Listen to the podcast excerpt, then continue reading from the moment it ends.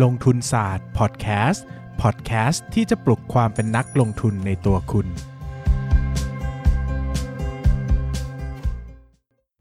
สวัสดีครับ ยินดีต้อนรับเข้าสู่รายการลงทุนศาสตร์พอดแคสต์รายการที่จะชวนทุกคนพัฒนาความรู้ด้านการเงินและการลงทุนไปด้วยกัน วันนี้นะครับก็เป็นวันศุกร์อืม หลายคนบอกทำไมอะก็รู้อยู่แล้ว เอ้ย เป็นวันศุกร์ไง เป็นวันศุกร์เนี่ยก็จะเป็นวันที่ผมมีฟรีดอมในการจัดพอดแคสต์หน่อย เออ หลายคนไม่รู้อันนี้เป็นความลับปะคือผมมันจะบอกว่าวันศุกร์จะเป็นวันที่คนแบบเตรียมไปฉลองกัน เออ วันหยุดสุดสัปดาห์อะไรเงี้ย ก็จะชิลๆหน่อย เพราะว่าจะไม่แบบไม่ต้องเนื้อหาหนักมากก็ได้ เพราะว่าคนฟังเขาไม่ค่อยสนใจหรอกวันศุกร์เขาเตรียมไปเที่ยวแล้ว เออ อันนี้คือไมเซ็ตของผมนะ ถูกผิดบอกได้นะ ถูกผิดบอกได้นะครับ ก็วันก่อนวันก่อนนี้มีคนมา พูดคุยกับผมใน Instagram นะครับก็บอกว่าที่นี้เลยนะครับว่าจะทักผมมาใน Instagram เลยผมไม่ค่อยได้เล่นนะฮะทักมาที่เพจคือความจริงหลังไปหลังเพจผมก็ไม่ค่อยได้ตอบนะครับก็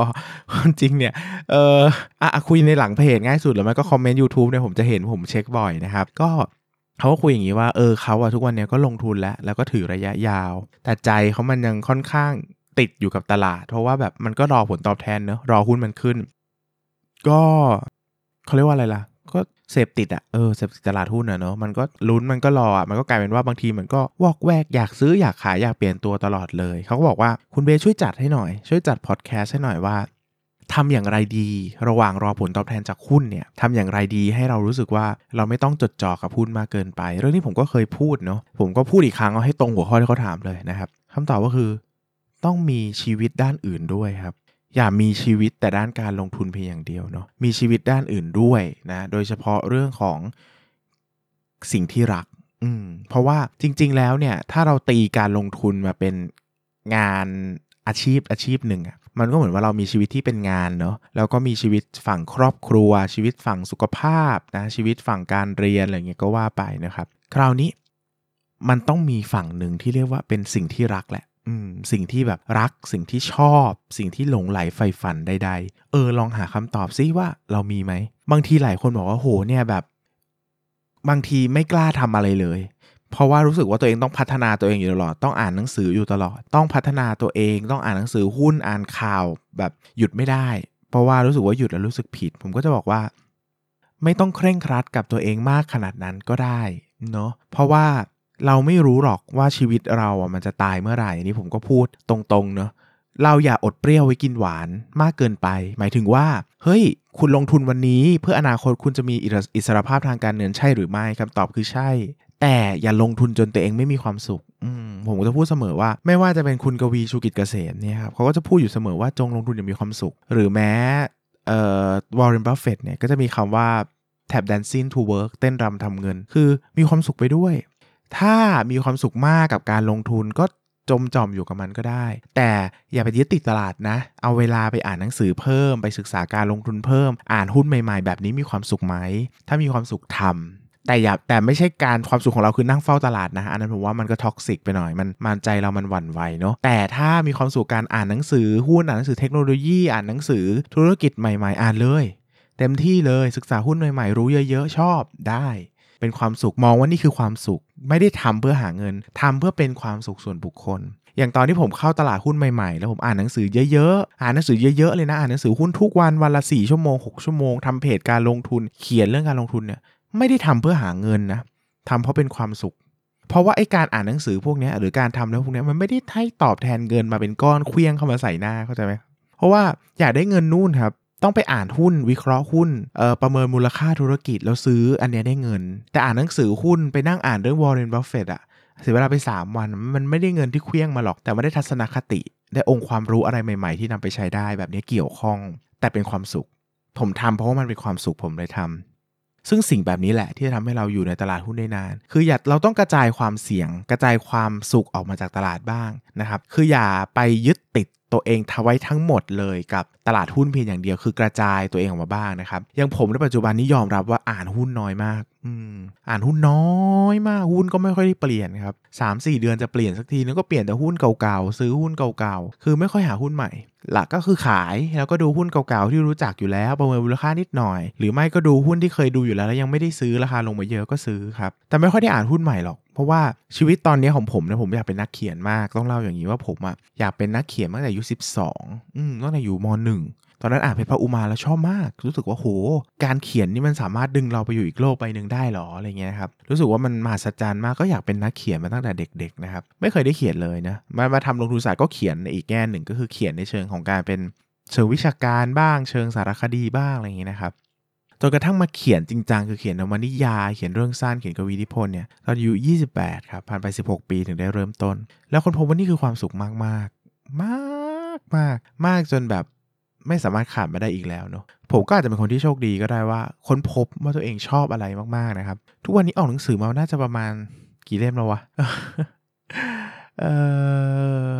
น่าจะเกิน 15 เล่มแล้วอะหลายคนคงไม่ทราบหรอกนะครับ เพราะว่าผมก็ไป มันไม่ใช่กลุ่มเป้าหมายเดียวกับกันกับที่ลงทุนศาสตร์จะฟังจะอะไรเงี้ยเนาะ ก็ออกมาเยอะมาก 15 เล่มได้นะครับ ก็ไม่ค่อยได้กำไรหรอกขาดทุนถ้าพูดกันตรงๆอะเนาะ ก็ เอาเงินที่เล่นหุ้นได้นี่แหละไปเปิดสำนักพิมพ์ของตัวเอง แล้วก็ไป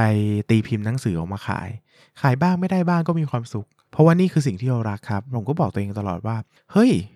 เจอแล้วว่าชอบอะไรอะ่ะ อย่าไปห่วงเนื้อห่วงตัวนักเลย เพราะว่า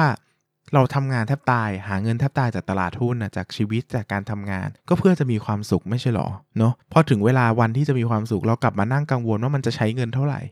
ช่างมันเถอะเออช่างมันบ้างนะอย่างล่าสุดเนี่ยผมจะตีพิมพ์กวีนิพนธ์ออกมานะครับ ก็เป็นรวมกาบกรอนฉันโคงร่ายที่ผมแต่งไว้ เออ แต่งกรอนด้วยนะลงทุนศาสตร์แต่งกรอนด้วยนะเวลาว่างนะครับ แต่งกรอนแต่งกรอนไว้สองสามร้อยบทอย่างเงี้ยก็จะรวมเล่มออกมาขายคำถามคือใครซื้อวะใครเดี๋ยวนี้ใครเขาอ่านก่อนมันไม่หมดยุคสมัยแล้วเนาะขนาดนักเขียนระดับซีไรท์ออกมายังไม่ไม่ค่อยจะมีใครจะเขียนก่อนออกมาขายเลยเพราะมันขายยาก คนเขาไม่อ่านกันแล้ว นี่คือเรื่องหลักเลยแต่เราอยากเขียนน่ะ มันคือความสุขอะผมก็นั่งคำนวณว่าเออ นู่นนี่นั่นเนาะทำหนังสือออกมาเล่มหนึ่งบวกลบคูณหารแล้วอาจจะขาดทุนสักแสนหนึ่งสมมติกลมๆ ช่างมันเถอะ หาตลาดหาจากตลาดหุ้นเอา หรือไม่ก็คิดว่าเราไปซื้อของอย่างอื่นได้ไหมล่ะ คิดว่าเราไปเที่ยวต่างประเทศได้ไหมล่ะ คิดว่าเราไปซื้อของฟุ่มเฟือยอย่างอื่นได้ไหมล่ะ นี่ก็คือชีวิตของเราอะนะครับ สุดท้ายแล้วก็ใช้วิธีนี้แหละอยู่กับมัน แล้วมันดึงความสนใจของผมไปจากตลาดหุ้นได้เยอะมาก เพราะว่า เวลาเรามีงานอดิเรกที่รักจริงๆแล้วเวลามันไม่เคยพอหรอกเราอยากทำมันไปตลอดอยากทำมันอยู่นั่นแหละทำทำทำทำทำแป๊บเดียวก็ผ่านไปปีหนึ่งแหละแป๊บเดียวหุ้นก็ขึ้นมาเด้งหนึ่งแหละแป๊บเดียวก็ถึงเวลาปรับพอร์ตแล้วอ้าวสามเดือนแล้วหรอต้องปรับพอร์ตอีกแล้วหรอนะครับก็กลายเป็นว่าเราผลลัพธ์ที่ได้จากตลาดหุ้นไม่ได้ต่างไปมาก แต่เรา effort ที่เราใส่เข้าไปต่างเยอะ เราเอาเวลาไปทุ่มเทกับอย่างอื่นเนาะสารภาพตามตรงทุกวันนี้ไม่ได้ฝันเนี่ยจะเป็นนักลงทุนหุ้นพันล้านหมื่นล้านอะไรแล้วนะฮะช่างมันเถอะนะก็รู้สึกว่า เออ อาจจะคำตอบที่ดูไร้กาดไปหน่อย แต่ก็ค้นพบความสุขในชีวิตแล้วอะคือรู้สึกว่าเขียนหนังสือก็มีความสุขแล้วอะ ไม่จำเป็นต้องมีพันล้านก็ได้ แล้วก็สำคัญก็คือไม่รู้ว่ามีพันล้านแล้วจะมีความสุขหรือเปล่า แต่เขียนหนังสือวันนี้แล้วมีความสุขเลย ก็เลยให้ความสำคัญกับสิ่งที่มีความสุขในวันนี้มากกว่า เพราะว่าอันนี้ก็เป็นคำตอบที่ไม่รู้ว่าจะโดนอะไรหรือเปล่านะโดนด่าหรือเปล่านะ แต่ผมรู้สึกว่ามีเท่าไหร่สุดท้ายตอนตายมันก็เท่ากันหมดอะคือเราก็เอาอะไรไปไม่ได้นี่ก็ก็เข้าใจนะคือโอเค ถ้าคุณแบบยังไม่มีอิสรภาพทางการเงินอะมันก็ต้องทำแหละเนาะมันต้องหามันต้อง มันต้องทำมันต้องลงทุนมันต้องหาเงินมันคือเรื่องปกติ อันนี้เข้าใจ แต่ในวันหนึ่งที่มันมีอิสรภาพทางการเงินแล้วอะการเงินไม่ใช่เรื่องสำคัญในชีวิตแล้วนะอะไรอย่างเงี้ยสุดท้ายแล้วเราไม่ได้ทำงานเพื่อหาเงินขนาดนั้นแหละ อืมเราเราหาความสุขในชีวิตมากกว่า กลายเป็นว่า เออว่ะ เออ หาเงินไปเยอะๆ แล้วบางทีเราก็ไม่รู้เหมือนกันนะว่ามันจะไปสิ้นสุดที่ตรงไหนเนาะคนมีร้อยล้านก็อยากมีพันล้านคนอยากมีคนมีพันล้านก็อยากมีหมื่นล้าน คนมีหมื่นล้านก็อยากมีแสนล้านแล้วก็มีมากขึ้นไปเรื่อยๆเราก็รู้สึกว่าเออมันก็ไม่รู้เหมือนกันสิเนาะสุดท้ายแล้วผมก็ไม่ได้บอกว่าคนที่อยากมีเงินเยอะๆมันผิดก็คือความสุขของเขาเนาะส่วนผมเป็นคนที่อยากเขียนหนังสือก็เป็นความสุขของผมอะไรเงี้ยซึ่งผมก็ไม่รู้เหมือนกันว่า5ปี10ปีข้างหน้าความสุขความฝันของผมจะเปลี่ยนไปหรือเปล่า แต่วันนี้มันเป็นอย่างนั้นนะครับก็เลยบอกว่าเออ อย่าลืมมีความสุขแล้วกัน หาหน่อยตามหาหน่อยว่างานอดิเรกเราคืออะไร ชอบทำอาหารหรือเปล่า ชอบออกกำลังกายหรือเปล่า ชอบเที่ยวหรือเปล่า ชอบดูซีรีส์หรือเปล่า ชอบอ่านหนังสือ ชอบทำกาแฟ ชอบทำขนม อะไรหรือเปล่า ชอบถ่ายรูป ชอบทำหนัง สักอย่างหา แล้วอยู่กับมันยิ่งได้เป็นงานอดิเรกที่ใช้เงินไม่เยอะ อย่างเขียนหนังสืออะถ้าไม่โฟกัสจะตีพิมพ์ขายใช้เงินไม่เยอะเลย ออนไลน์ที่ฟรีใช้แค่ความสนุกในการเขียนแต่นั่นแหละ